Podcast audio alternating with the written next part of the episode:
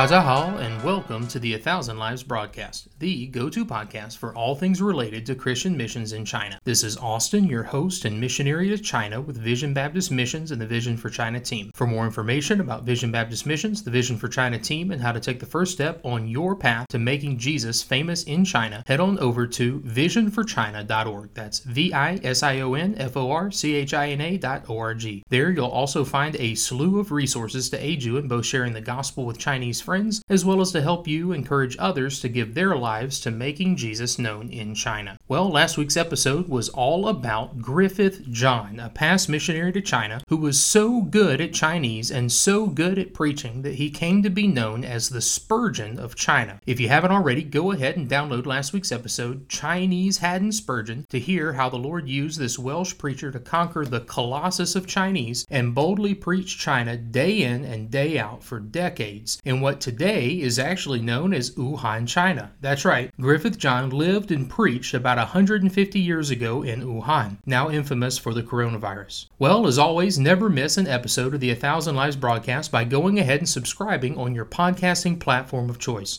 We're on Apple, Google, Edify, CastBox, and so much more. In fact, just over the last week, we have made our way onto a new platform called Syncify, which is a social network for podcasting. Head on over to vision for china dot org slash podcast for a link to where to find us on Syncify, as well as a complete directory of where you can listen in to us online. Subscribing will set you up to get a notification each Monday morning as new episodes are published. And remember, if you like what you're hearing, go ahead and leave a review or comment as well. The more interaction the podcast gets on these channels, the more likely the apps are to recommend it to others. Help us get the word out that Jesus needs to be exalted in China.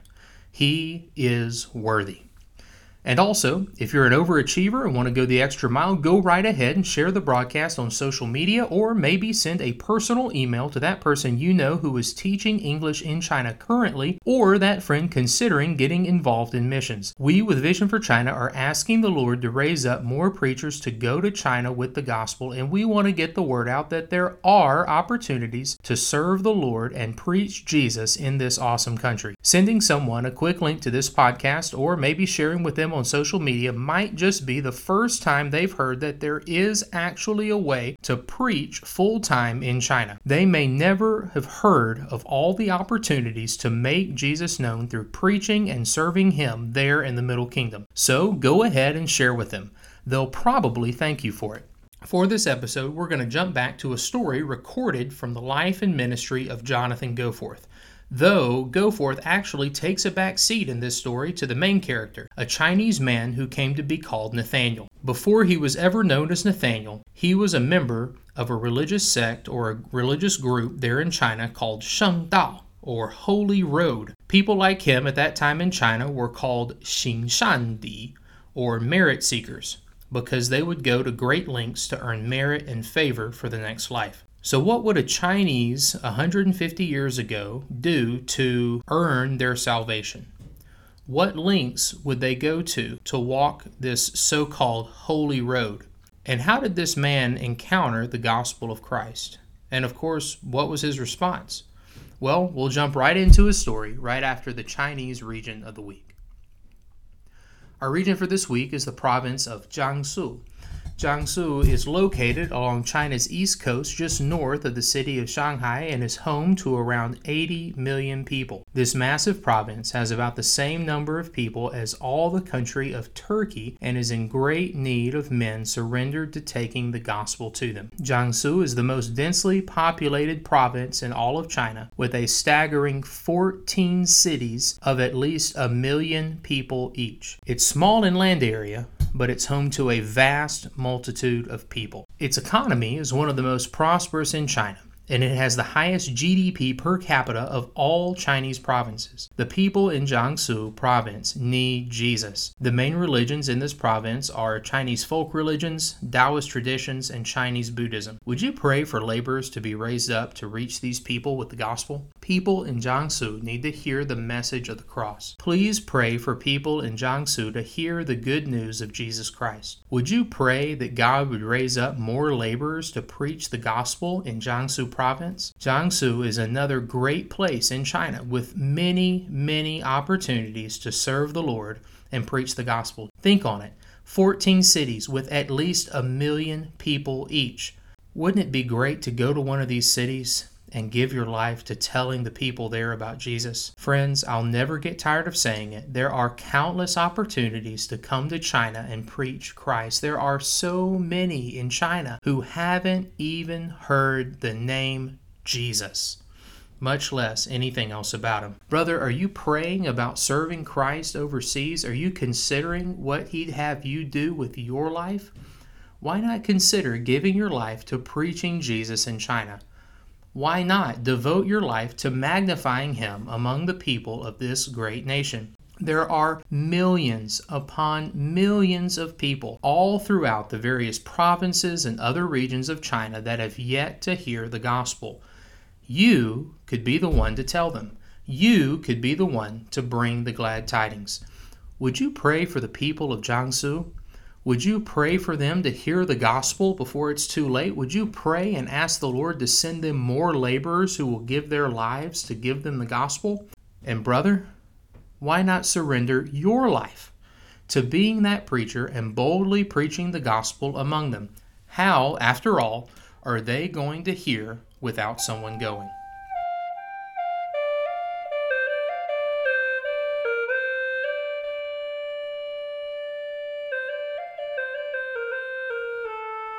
Do you mean to say that all my years of merit-making go for nothing?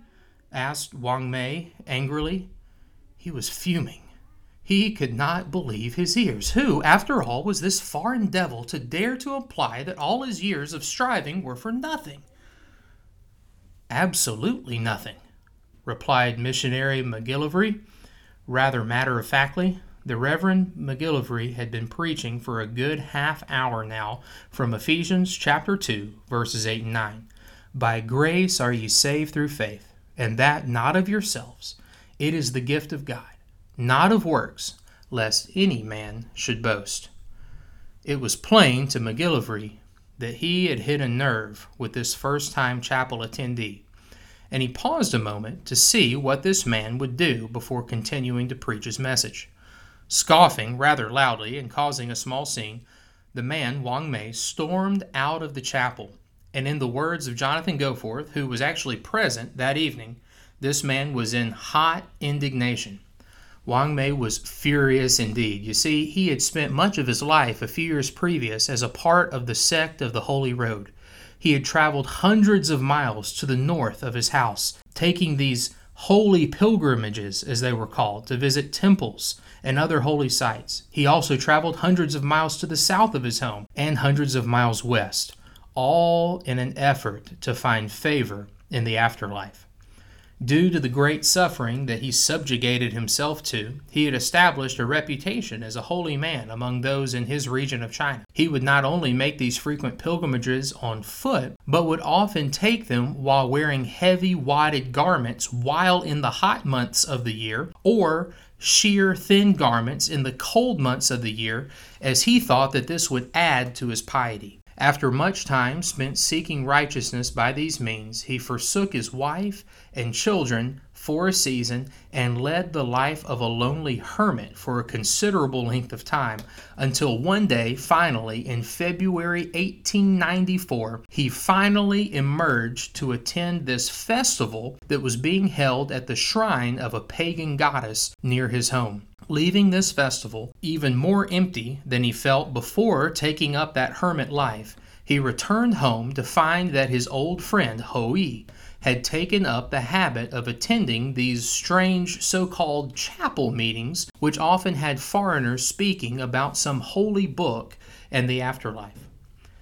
Wang Mei was a bit interested after hearing his friend Ho Yi tell him a bit about these chapel meetings, and so he saw them as a last-ditch effort to seek out the truth, and he agreed to go with his friend Ho Yi. The problem was, when he arrived, the message brought by these foreign devils was absolutely repulsive to his ears. Grace? Not of works? Terms like this were utterly repulsive to him. He couldn't stand it. After a brief time suffering through such awful thoughts, Wang Mei could take it no more and blurted out his question. How, after all, could it be that all of his efforts, all of his earning merit, all of the favor he was trying to achieve, all of these efforts were in vain. How could it be that they were all for nothing? When the missionary clarified that that is, in fact, exactly what he was meaning to say, that that is, in fact, exactly what the word of his God says, Wang Mei could stand it no longer.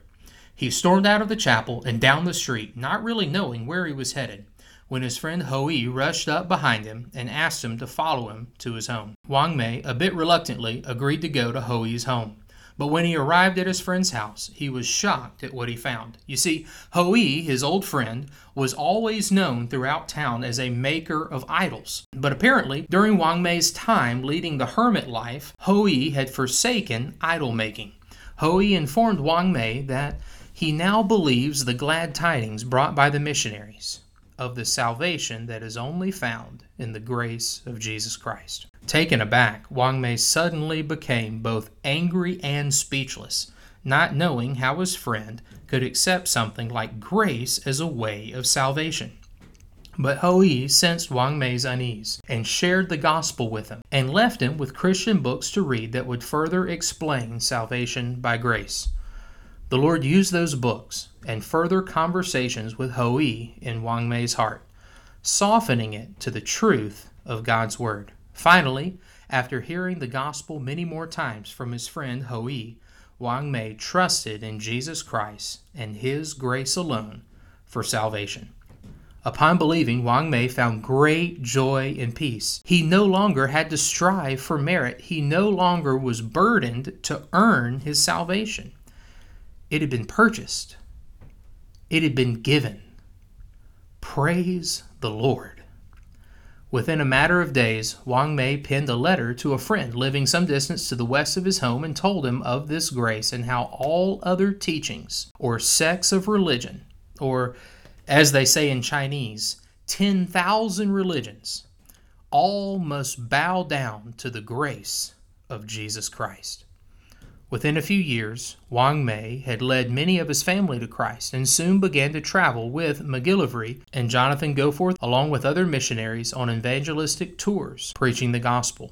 He became a preacher. He came to be known as Nathaniel among his missionary friends because Wang Mei had a testimony of gentleness and sincerity that was willing to go to great lengths to get the gospel message to others. And so, this Chinese Nathaniel lived out the rest of his days, traveling far and wide throughout his region of China, preaching the gospel of the grace of Jesus Christ. This is the life of a man who for so long had traveled great lengths seeking the truth, now traveling greater lengths to share the truth.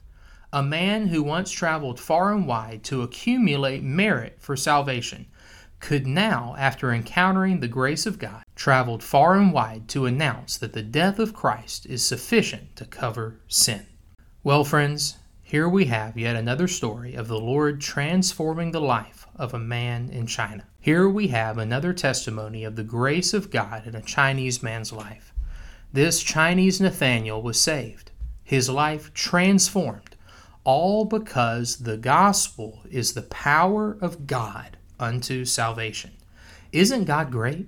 Isn't he mighty to save? Isn't he so good to transform a heart and make it new? And once again, the story of Chinese Nathaniel highlights how the Lord has used missionaries like MacGillivray and Goforth to sound forth the gospel message in China. The Lord used their preaching to win Ho Yi to the Lord, who in turn won Wang Mei to the Lord. MacGillivray and Goforth made the decision early in their lives to give up their futures in Canada and America for the sake of bringing the message of salvation to China. Brother, if you've listened to this broadcast for any length of time, you know where I'm going with this. How would Wang Mei hear without Ho Yi? And how would Ho Yi hear without MacGillivray and Goforth? Oh, that China would have a thousand more MacGillivray's and Goforth's who would surrender their lives to bring the message of the grace of Jesus Christ to China. Let me assure you, brother, that there are so many men and women just like Wang Mei in China right now who are trusting in their own righteousness and merit-seeking for salvation. Just think on the region that we're highlighting in our episode today, the province of Jiangsu, a province with some eighty million people, fourteen cities of at least a million people each. Think of how many people in these cities are living in darkness with no knowledge of Jesus Christ, with no knowledge of His saving grace. You see, they think that they must do more works, must burn more incense, must worship Buddha more often if they are to have any hope of being good enough to have a good afterlife.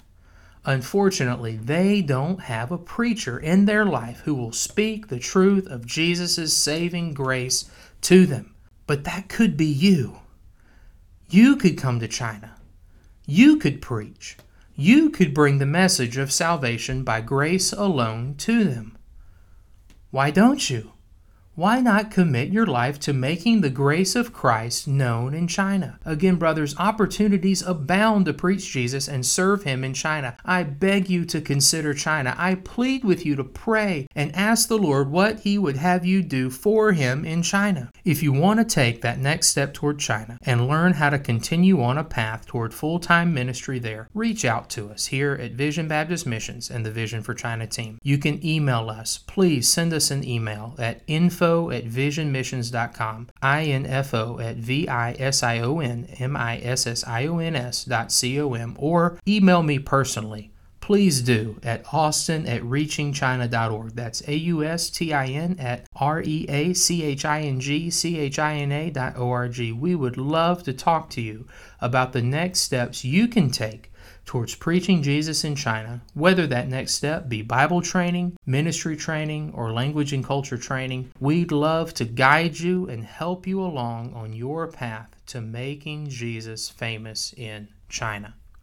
Friends, it was the message of grace that at first repulsed, but eventually so captivated this Chinese Nathaniel. He was amazed at the undian of Jesus Christ. Undian. Undian is the Chinese way to say grace. Brother, China is filled with people just like Wang Mei, just like this Chinese Nathaniel, who desperately need to hear that their own righteousness isn't enough and that their only hope is the undian of Jesus Christ. Would you come and preach His undian to them? If not you, then who?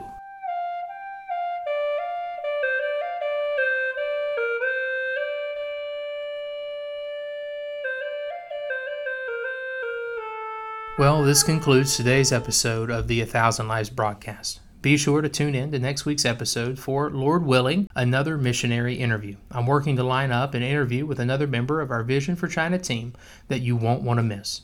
If you haven't already, go ahead and hit that subscribe button for the A Thousand Lives broadcast so that you won't miss out on other exciting stories and interviews, all centered on preaching Christ in China. Please remember to pray for the province of Jiangsu this week. The people there need preachers who will come and preach the undian of Jesus Christ. Thank you again for listening to the A Thousand Lives broadcast. This has been Austin, your host and missionary to China with Vision Baptist Missions and the Vision for China team. For more information about Vision Baptist Missions, the Vision for China team, and how to take the first step on your path to making Jesus famous in China, head on over to vision for china dot org. Again, that's V I S I O N F O R C H I N A dot O R G. There you'll also find a slew of resources to aid you in both sharing the gospel with Chinese friends as well as encouraging others to give their lives to making Jesus known in China. Well, until next time, zaijian.